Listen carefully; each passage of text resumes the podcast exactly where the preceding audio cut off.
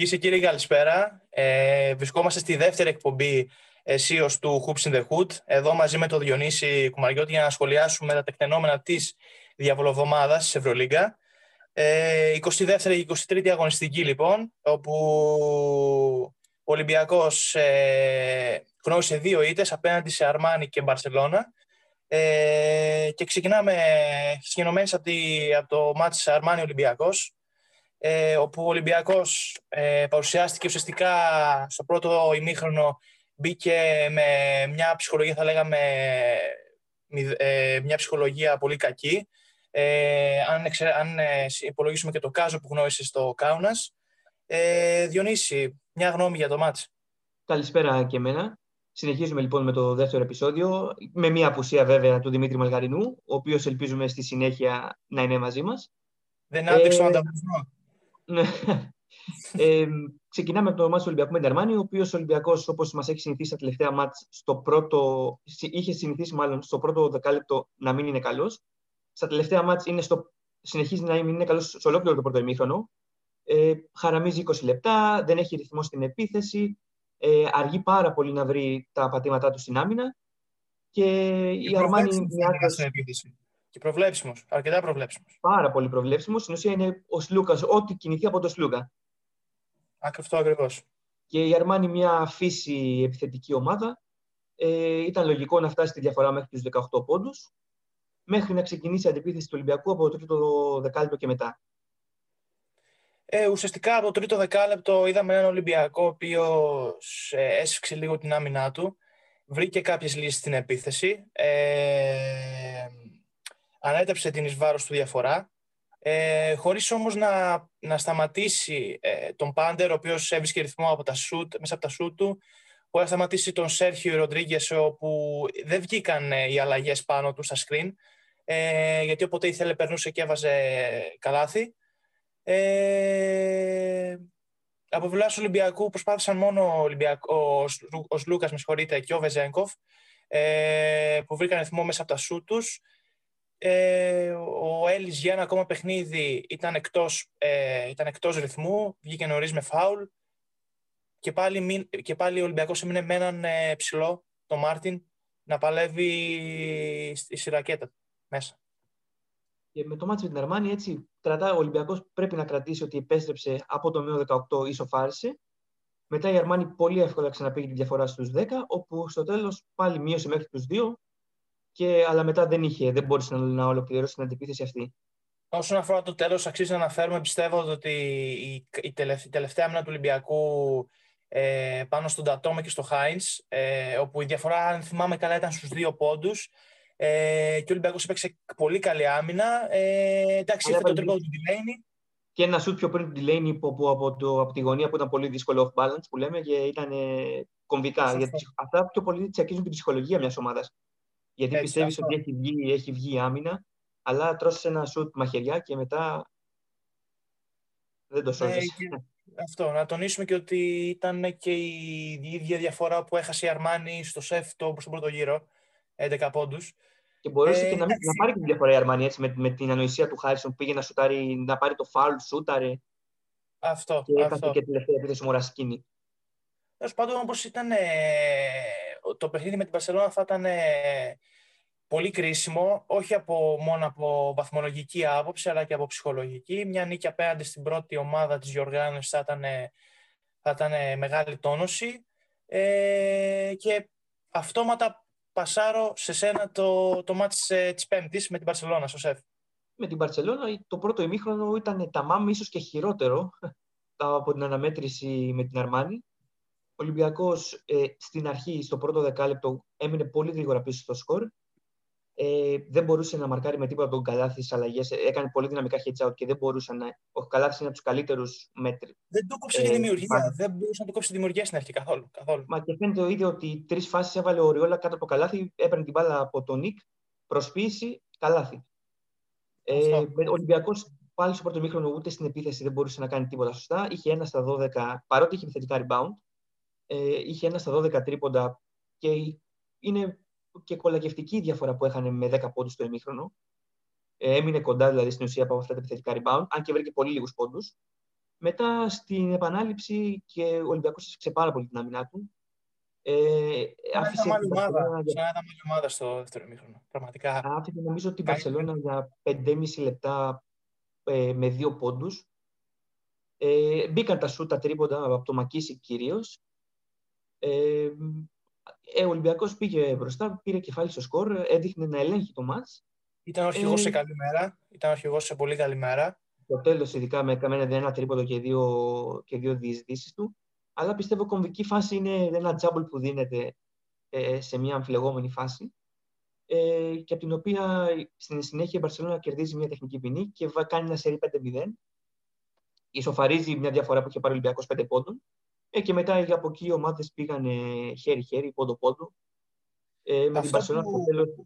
να χτυπάει συνέχεια με τους ψηλούς. Δηλαδή, οι τελευταίοι 12 πόντοι της Μπαρσελόνα εκτός από τις βολές του Χίγκινς ήταν από τους ψηλούς, από Μίροτιτς και Ντέιβις. Φαινόταν ότι είχε και θέμα με φάουλ ο Ολυμπιακός στους ψηλούς του.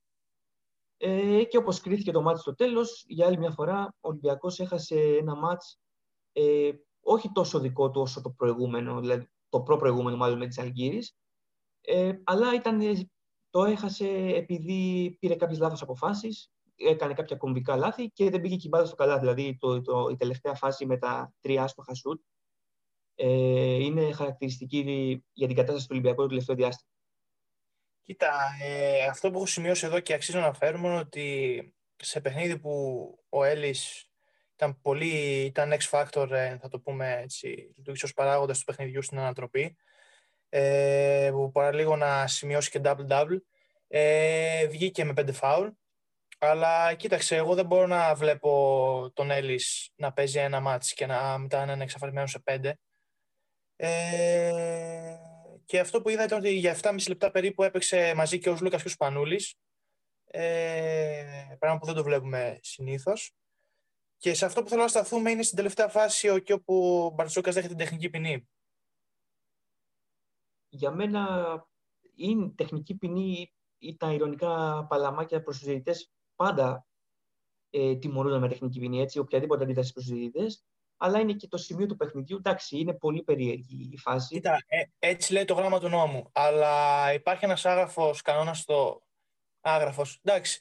Ότι καθορίζει τον αγώνα. Ναι, δεν μπορείς να καθορίσεις με ένα τέτοιο σφύριγμα έναν αγώνα που έχει φτάσει σε αυτό το σημείο. Μόνο αν υπάρχει ακραία συμπεριφορά έτσι, του προπονητή προς τον διαιτητή, δεν μπορείς να καθορίσεις έτσι ένα μάτσο. Όχι το καθόρισε αυτή η απόφαση καθ' αυτή. Αλλά δημιούργησε ένα πνεύμα για την τελευταία επίθεση. Ο Ολυμπιακός ήταν, ο Σπανούλης διαμαρτύρωνε στους διαιτητές, ήταν ενευριασμένοι παίκτες από την απόφαση. Και επίσης, επειδή ανέφερες πριν μου έδωσες τέλεια assist για τον Έλλης και για το δίδυμο Λούκα Σπανούλη, να προσθέσω για τον Έλλης ότι ο ίδιος δεν έχει δικαιώσει τις προσδοκίες που δημιούργησε πέρυσι. Είναι πολύ ασταθής φέτος. Όπως είπες και εσύ, ότι έκανε με την Μπαρσελόνα ήταν συγκλονιστικός, αλλά πάλι και με τις αμάτς που ήταν πολύ καλός, έχει κάνει 1 ή 2 αχρίαστα φάουλ, κυρίως στην επίθεση, με σκρίνι σε μια φάση που δεν είδε το Κούριτς και έπεσε πάνω του.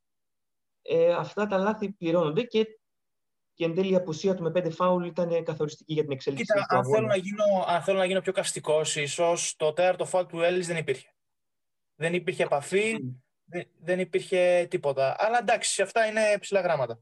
Εντάξει, εγώ δεν στέκομαι τόσο πολύ στη διαιτησία, γιατί η διαιτησία θα σου δώσει κάποια μάτς και θα σου χάσει κάποια μάτς. Δηλαδή, ό,τι σου δώσει, συνήθως η αναλογία είναι 50-50.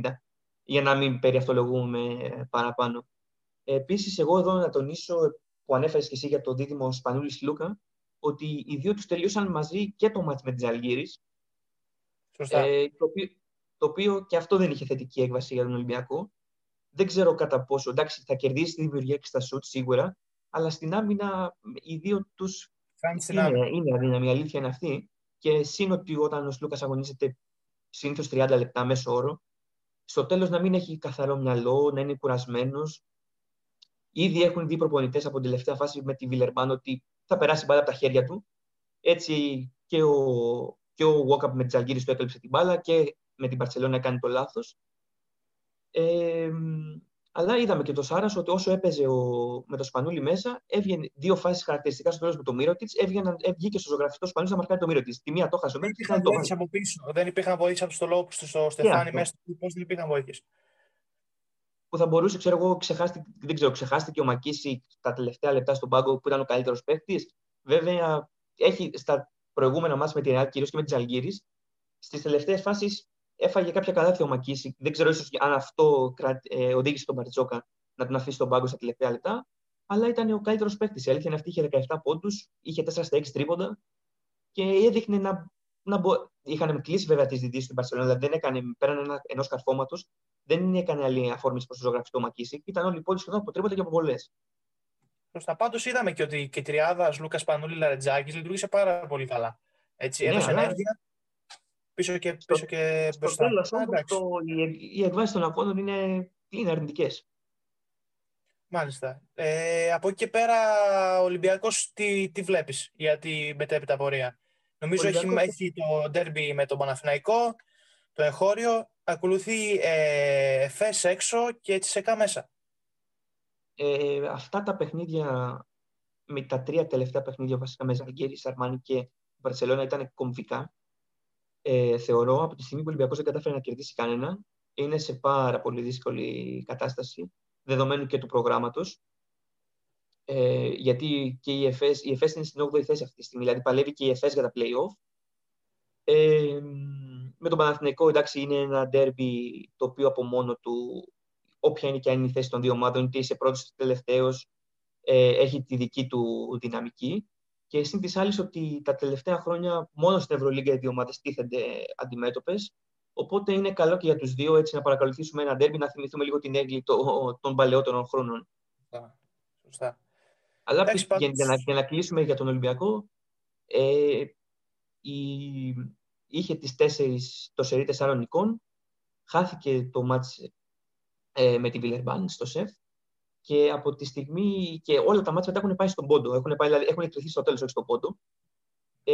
Από τη στιγμή που όλα φτάνει στις αναμετρήσεις να κρίνονται στον πόντο, οι πιθανότητες είναι 50-50 να κερδίσεις. Έδειξε ότι σε αυτές τις τρεις αναμετρήσεις τελευταίες, ίσως να χάθηκε και η δυνατότητα και φέτος για τα play-off. Εντάξει, πάντως επιμένω να κτίσω κι εγώ με μια δικιά μου σκέψη. Είναι δύσκολο να προβλέψουμε το ποιος θα περάσει, το ποιος θα κόψει τον νήμα στο τέλος. Έτσι όπως έχει εξελιχθεί η διοργάνωση, έχει δείξει ότι ο Ολυμπιακός χρειάζεται 8 και 9 νίκες για να προκριθεί. Εντάξει, αυτά είναι απλά μαθηματικά, αλλά δεν παίζουν ένα μαθηματικά μπάσκετ δυστυχώς. Ποτέ δεν ξέρεις με τη φετινή διοργάνωση. Οπότε περνάμε στον Παναθηναϊκό. Μια νίκη, μια ήττα απολογισμός τους σε αυτή τη διαπολοβδομάδα. Ρεάλ Παναθηναϊκός, ξεκινάμε χρονικά το πρώτο του μάτς στην Ισπανία. Ομάδες με διαφορετικούς στόχους, με διαφορετικά πλάνα, διαφορετικά μπάτζετ. Πεταμένο ημίχρονο Παναθηναϊκός, στο ίδιο μοτίβο με τον Ολυμπιακό. Αλλά στο δεύτερο ημίχρονο είδαμε μια άλλη ομάδα.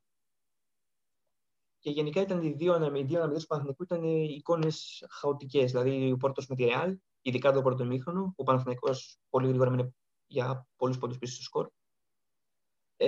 Βελτιώθηκε στο δεύτερο ημίχρονο, μείωσε τη διαφορά. Είχε και παρελειπόμενα αυτός ο αγώνας με τις δηλώσεις Λάσο Μποχορίδη για τον τραυματισμό του Κάρολ. Και ενώ στην αναμέτρηση με τη Βαλένθια, ο Παναθηναϊκός για 40 λεπτά ήταν εξαιρετικός. Έδειξε από νωρίς τη διάθεσή του κυρίως στην άμυνα, ενώ και στην επίθεση με την επέστρεψη ο Παπαγιάννης και ο Παπαπέτρου και έδειξαν επί κάτας να είναι πάρα πολύ βελτιωμένοι όλοι.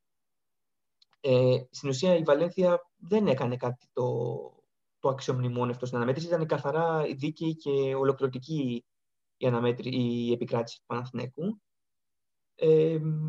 Ο Παναθηναϊκός τώρα... Εντάξει, υπάρχουν δεδομένες κατάστασεις που έχει δημιουργηθεί, αλλαγές προπονητή, αλλαγές παικτών. Δείχνει σιγά σιγά να βρίσκει τα πατήματά του, όσο και αργά και αν είναι στη σεζόν. Το σημαντικό όμως είναι άλλο, εάν στο τέλος της χρονιάς θα μπορέσει να κρατήσει αυτό το παιχταρά που λέγεται Νέντοβιτς, γιατί είναι σίγουρα θα υπάρξουν προτάσεις μετά τη χρονιά που κάνει. Και γενικά, τι αλλαγές θα υπάρξουν στον κορμό του Παναθηναϊκού. Πάντως, για να πω και εγώ τη γνώμη μου, αυτό που είδα στο δεύτερο ημίχρονο με τη Ρεάλ και στα 40 λεπτά με την Βαλένθια χθες, είδα τον Παναθηναϊκό, εν μέρει έτσι, τον Παναθηναϊκό του Κάτας, πολύ κίνηση στην επίθεση, πολλά pick and roll, ωραία πραγματάκια, αυτοματισμοί, κίνηση με την μπάλα και χωρίς την μπάλα στην αδύνατη πλευρά. Βλέπω ένα Αποχωρίδη χθες ειδικά πολύ ανεβασμένο, αφού τον χρησιμοποιείς τον Άσο όπου είναι η κανονική του θέση θα σου δώσει και αυτά. Είναι ο μόνος που είναι καθαρό όμως ο Άσος στο playmaker στον Παναθηναϊκό αυτή τη στιγμή. Και ο μόνος αξιόπιστος playmaker αυτή τη στιγμή, καθώς ο Μακ είναι πολύ κάτω του, έτσι.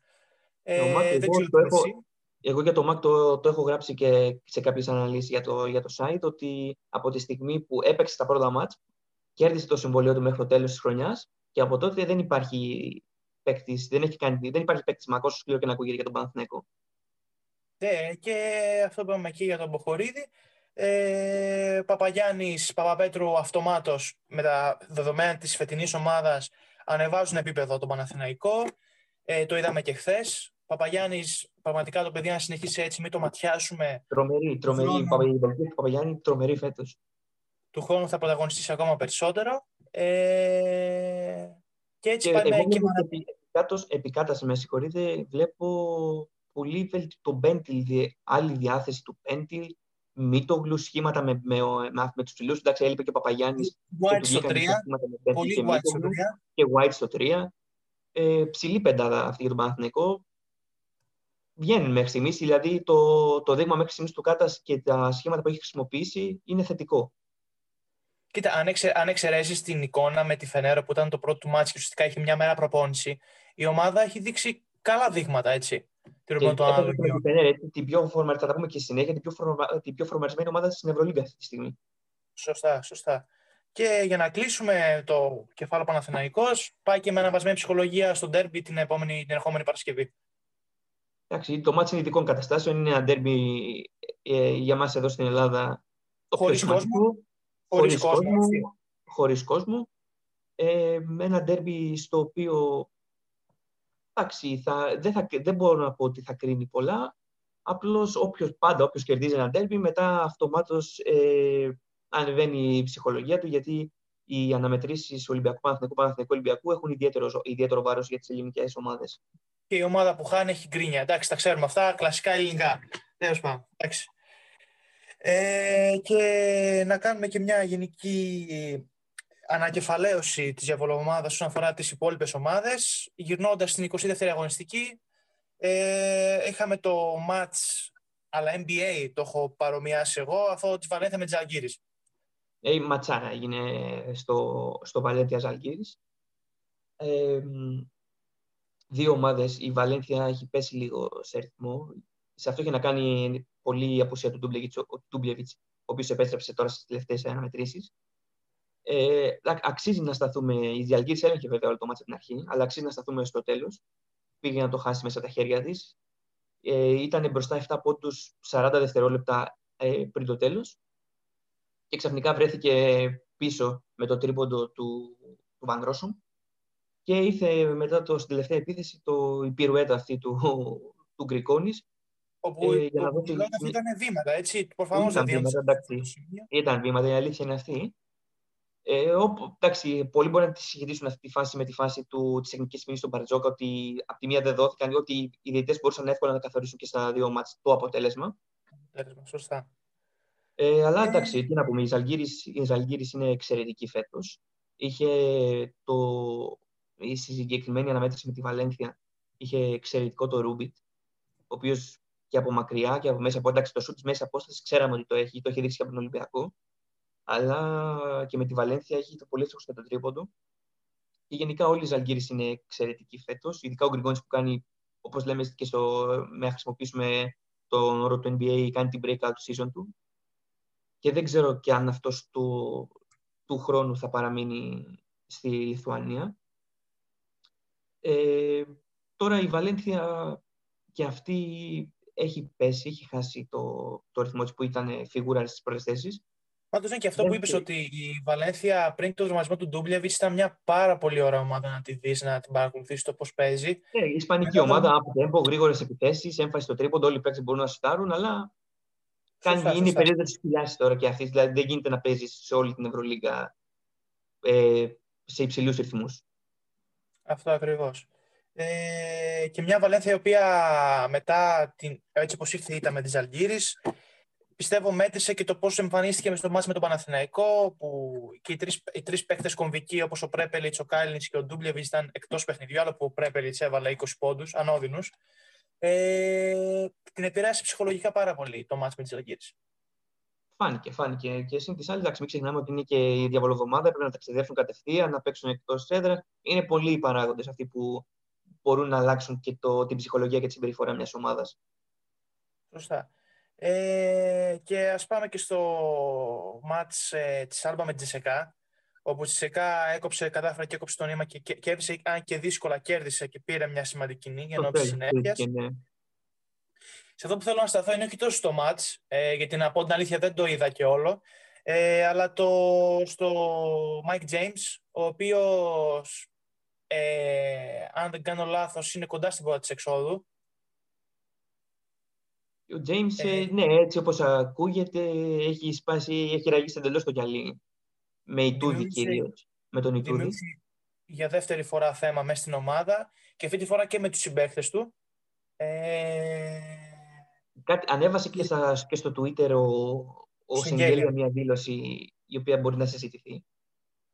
Τώρα, ακριβώς να ξέρουμε τι είχε συμβεί δεν το γνωρίζουμε. Φημολογείται ότι δεν τον άφησε να παρευρεθεί, να πάει στην Αμερική μάλλον, επειδή λόγω μιας απώλειας από το οικογενειακό του περιβάλλον. Αν ισχύει αυτό, δεν ξέρω. Είναι περίεργες οι συνθήκες και με τους αγώνες και με το κορονοϊό. Ξέρουμε το χαρακτήρα και του Τζέιμς, ότι είναι εκρηκτικός, μπορεί να, όσο παιχταράς κι αν είναι, μπορεί να σου δημιουργήσει θέματα. Κοίτα, η αλήθεια είναι ότι έχει δημιουργήσει θέματα και στον Παναθηναϊκό, στο παρελθόν, ακόμα και στους Suns, όταν ήταν στο NBA. Αλλά κοίταξε να δεις. Είμαι της γνώμης ότι ΤΣΣΚΑ είσαι, έχεις όλα τα μέσα και όλο το budget να διασφαλίσεις την ασφαλή μεταφορά του παίκτη στην υποχρέωσή του, έτσι. Αναμφίβολα. Έτσι πιστεύω, εντάξει.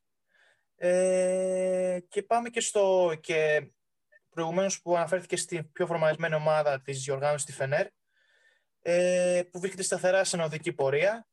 Εγώ τη Φενέρ το είχα πει και στην προηγούμενη εκπομπή, την πίστευα από την αρχή της διοργάνωσης, γιατί είναι ομάδα του προπονητή, ξεκάθαρα.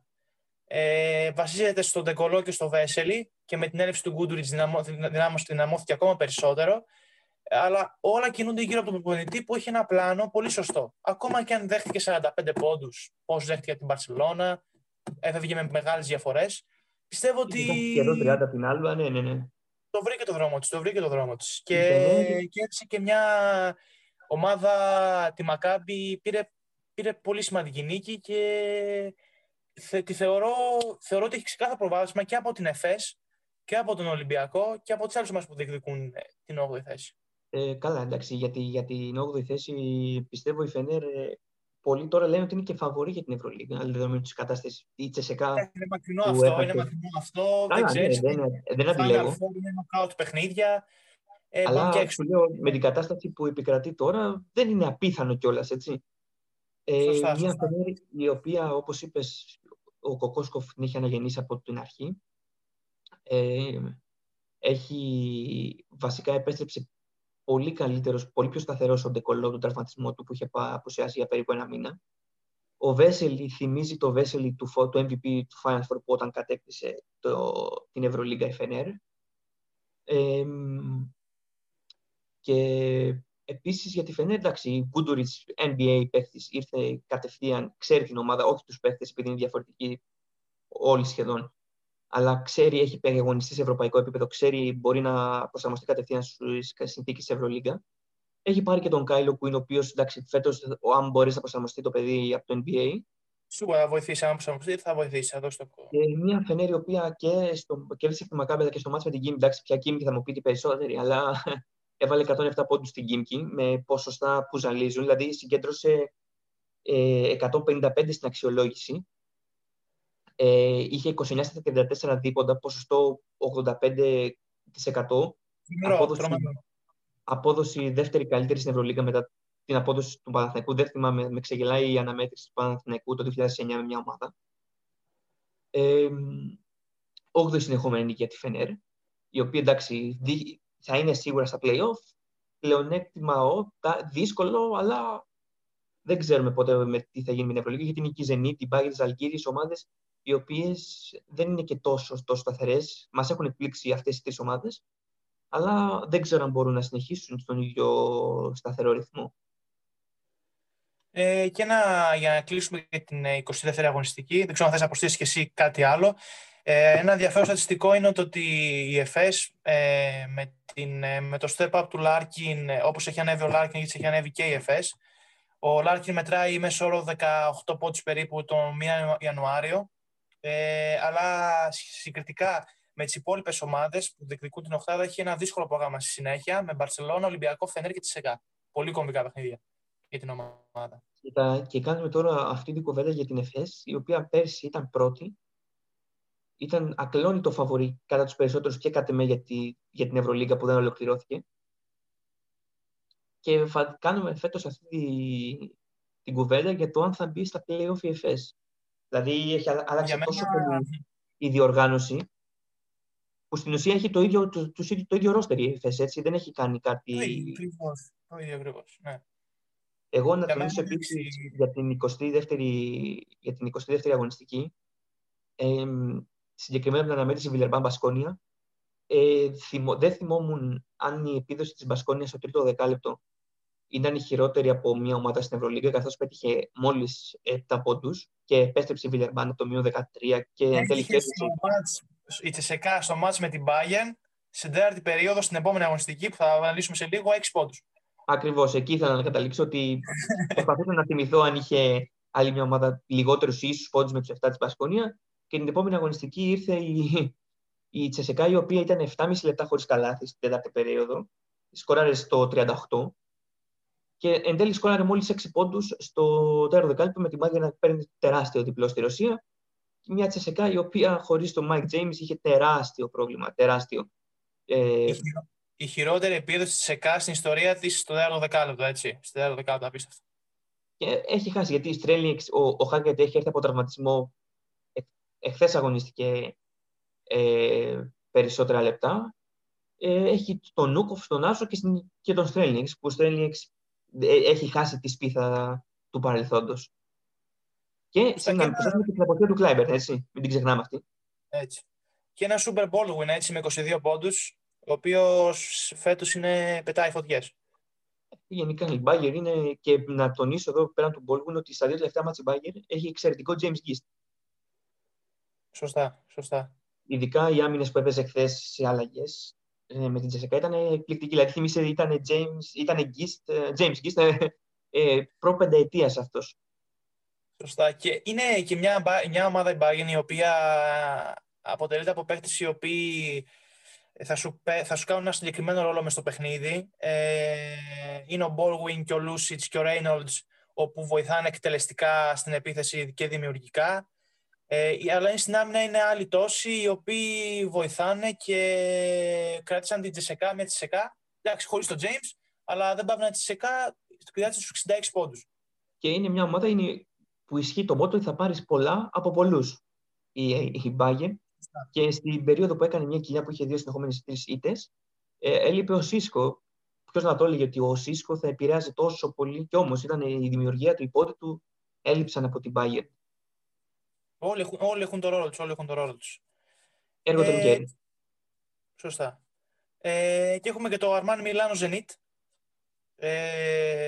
Ένα ωραίο μάτς. Η Αρμάνι κατάφερε και επικράτησε. Σημαντική νίκη εν όψει οκτάδας και τετράδας, θα πω εγώ. Τρίτη τώρα η Αρμάνι, ναι. Τρίτη Αρμάνι, σιγά-σιγά. Η Ζενίτ έπεσε στην πέμπτη θέση. Ωραία μάτς. Η Αρμάνι το περιμέναμε να κινηθεί φέτος σε υψηλά επίπεδα λόγω του ρόστερ και των προσφυγών που έκανε. Είχε και αυτή κάποιες αναποδιές με κορονοϊό, με τραυματισμούς. Και τώρα που είναι όλοι στη διάθεση του Μεσίνα, βλέπουμε το επιθετικό κυρίως, το κυρίως ταλέντο. Έτσι, που κακά τα ψέματα είναι πάρα πολύ ψηλό. Βλέπω και τη Ζενίτη, η οποία είναι πολύ υπολογίσιμη αντίπαλος. Ο Πασκουάλ έχει φτιάξει ένα πολύ καλό σύνολο. Τη θεωρώ και από τις ομάδες που μπορούν να υπερκεράσουν το εμπόδιο της Ρεάλ της ΣΕΚΑ για να κερδίσουν το πλεονέκτημα έδρας ενόψει play-offs. Την πιστεύω πολύ. Εγώ αυτό που φοβάμαι είναι ότι εντάξει, είναι ομάδες οι οποίες αυτές δεν έχουν βρεθεί σε αυτή τη θέση ξανά. Δεν ξέρω αν αντέξουν στις πιέσεις των αγώνων των τελευταίων. Η Zenit είναι εξαιρετική. Και πρέπει να το εκμεταλλευτούν, γιατί δεν ξέρεις του χρόνου τι γίνεται. Να τονίσουμε εδώ ότι η Zenit είναι ομάδα εκτός έδρας. Δηλαδή έχει κάνει τις περισσότερες νίκες εκτός έδρας μαζί με τον Ολυμπιακό. Μέχρι τελευταία αγωνιστική, σίγουρα, αν θυμάμαι καλά, έχουν κάνει η Zenit ήταν πρώτη εκτός έδρας νίκες και μετά ήταν ο Ολυμπιακός. Εντάξει, βέβαια, όπως έχουν γίνει οι αγώνες και συνθήκες. Δεν υπάρχει εκτός έδρας. Το ταξίδι είναι στην ουσία αυτό που σε κουράζει. Ναι. Έχεις κάτι άλλο να σχολιάζει για την αγαπημένη σου Μπασκόνια χθες? Μπασκόνια, η οποία όσο με απογοήτευσε στο μάτς με τη Βιλερμπάν, η οποία είχε στο πρώτο ημίχρονο ήταν εξαιρετική, μετά όμως έσβησε, άλλαξε το διακόπτη τελείως. Τώρα που είπα Βιλερμπάν, για να μην το ξεχάσω, η Βιλερμπάν έχει 3 συνεχόμενες νίκες. Έχει αλλάξει το πώς αγωνίζεται. Θυμάμαι στην αρχή η Βιλερμπάν περνούσαν όλες τις πάσεις από το φολ, τροφοδούνταν ο φολ, και ο οποίος είναι εξαιρετικός για τα δύο, είναι 2-20 το παιδί, μπορεί και παραπάνω. Έχει εξαιρετική αντίληψη, δηλαδή στην αρχή της σεζόν και 2 κάτι assist. Η μπάλα πήγαινε συνέχεια σε αυτόν, έκλεινε double team η αντίπαλη ομάδα, έβρισκαν τα shoot, η Βιλερμπάν. Τώρα έχει αλλάξει αυτό. Βέβαια, ισχύει ότι είχε τραυματιστεί ο φολ και άλλαξε λίγο το playstyle της Βιλερμπάν. Και στις τελευταίες αναμετρήσεις δεν ισχύει αυτό. Δεν τροφοδοτείται τόσο πολύ ο φολ. Και η Βιλερμπάν τα έχει πάει εξαιρετικά. Έτσι. Αν εξαιρέσουμε την ήττα από τον Ολυμπιακό, που αν είχε κάνει φάουλ, είχε κερδίσει το μάτς. Ναι. Και θα είχε κερδίσει το μάτς, αν είχε κάνει φάουλ. Ακριβώς. Έχει 3 συνεχόμενες νίκες. Και γενικά, όπως τη θεωρούσαμε από την αρχή της χρονιάς, πάρα πολύ επικίνδυνη ομάδα, γιατί είναι πάρα πολύ αθλητική. Και μπορεί να είναι και η πιο αθλητική ομάδα στην Ευρωλίγγα αυτή τη στιγμή. Και για την Μπασκόνια που με ρώτησες, όσο με απογοήτευσε με τη Βιλερμπάν, τόσο με ενθάρρυνε ότι. Όχι με ενθάρρυνε, τόσο το πήρε πίσω, να το πω, στην αναμέτρηση με τη Ζαλγίρι. Ήταν σε όλο το μάτς εξαιρετική. Μια Ζαλγίρι η οποία έδειξε σημάδια κούρασης στην αναμέτρηση με την Μπασκόνια. Δηλαδή κυνηγούσε όλο το μάτς. Ήρθε μετά το επιθετικό μάτς κιόλας με τη Βαλένθια και λογικό ήταν, ναι. Ακριβώς, και κυνηγούσε όλο το μάτσα. Ήταν η διαφορά 8, 10, 12 πόντους. Το γύρισε πάλι στο τέλος στους 4, αλλά δεν τα κατάφερε. Και να σταθώ στην Μπασκόνια, οι 2 παιχταράδες που έχει, τρομερή αλλαγή η βελτίωση βασικά, η αλλαγή του Πιέρια Χένρι, ο οποίος έχει βελτιώσει πάρα πολύ το σούτ μετά από τρίπλα, που ήταν ένα από τα προβλήματά του. Και έχει και τον Πολωνάρα, ο οποίος είναι εξαιρετικός ψηλός. Δεν σου γεμίζει το μάτι, αλλά μπορεί να σκοράρει από μακριά, στο low post, εξαιρετικός στην άμυνα, πολύ αθλητικός. Και είναι ένα δίδυμο το οποίο παρακολουθώ στενά της Μπασκόνια. Κοίτα, Μπασκόνια δεν έχω δει πολύ φέτος, είναι αλήθεια, οι ελάχιστους αγώνες, αλλά όταν βλέπω highlights και κάποια στιγμιότυπα με το Χένρι, απορώ τι δεν έγινε εκείνη τη χρονιά και δεν πήγε στον Ολυμπιακό. Είναι πολύ καλό. Πολύ αυτός που μου αρέσει, το τρόπος του που απειλεί, που σουτάρει, διεισδυτικός. Έχει βελτιωθεί πάρα πολύ. Στην άμυνα δεν τον έχω δει. Δεν τον έχω δει στην άμυνα, αλλά μου αρέσει πάρα πολύ ο παίκτης επιθετικά. Επιλογές είναι αυτές. Εντάξει, για παίκτες πολλοί θα είναι αποτυχίες. Και άμα ξεκινήσουμε το κεφάλαιο με παίκτες του Ολυμπιακού που έφυγαν ή δεν ήρθαν και τέτοιο, θα είναι πολύ μακρά η κουβέντα. Το αφήνουμε. Άστο καλύτερα. Κάτι άλλο έχουμε να σχολιάσουμε? Δεν έχουμε να σχολιάσουμε κάτι. Νομίζω θα ανανεώσουμε το ραντεβού μας. Πολύ κουβέντα. Μετά το ντέρμπι, ναι. Θα εστιάσουμε κυρίως στο ντέρμπι, γιατί κακά τα ψέματα μόνο 2 μάτς βλέπουμε τη χρονιά μεταξύ των 2 ελληνικών ομάδων στην Ευρωλίγκα. Οπότε θα ασχοληθούμε αρκετά με αυτό το επόμενο Σάββατο. Οπότε ανανεώνουμε το ραντεβού μας για την επόμενη εβδομάδα να είμαστε καλά, εδώ πέρα. Με μαργαρινό ή χωρίς δεν το ξέρουμε αυτό. Αν δεν έχει υποχρεώσει το, θα είναι μαζί μας, εντάξει. Από μένα ένα καλό μεσημέρι και σας περιμένουμε την εβδομάδα. Ανανεώνουμε το ραντεβού μας το επόμενο Σάββατο. Σωστά. Γεια σας. Καλή συνέχεια.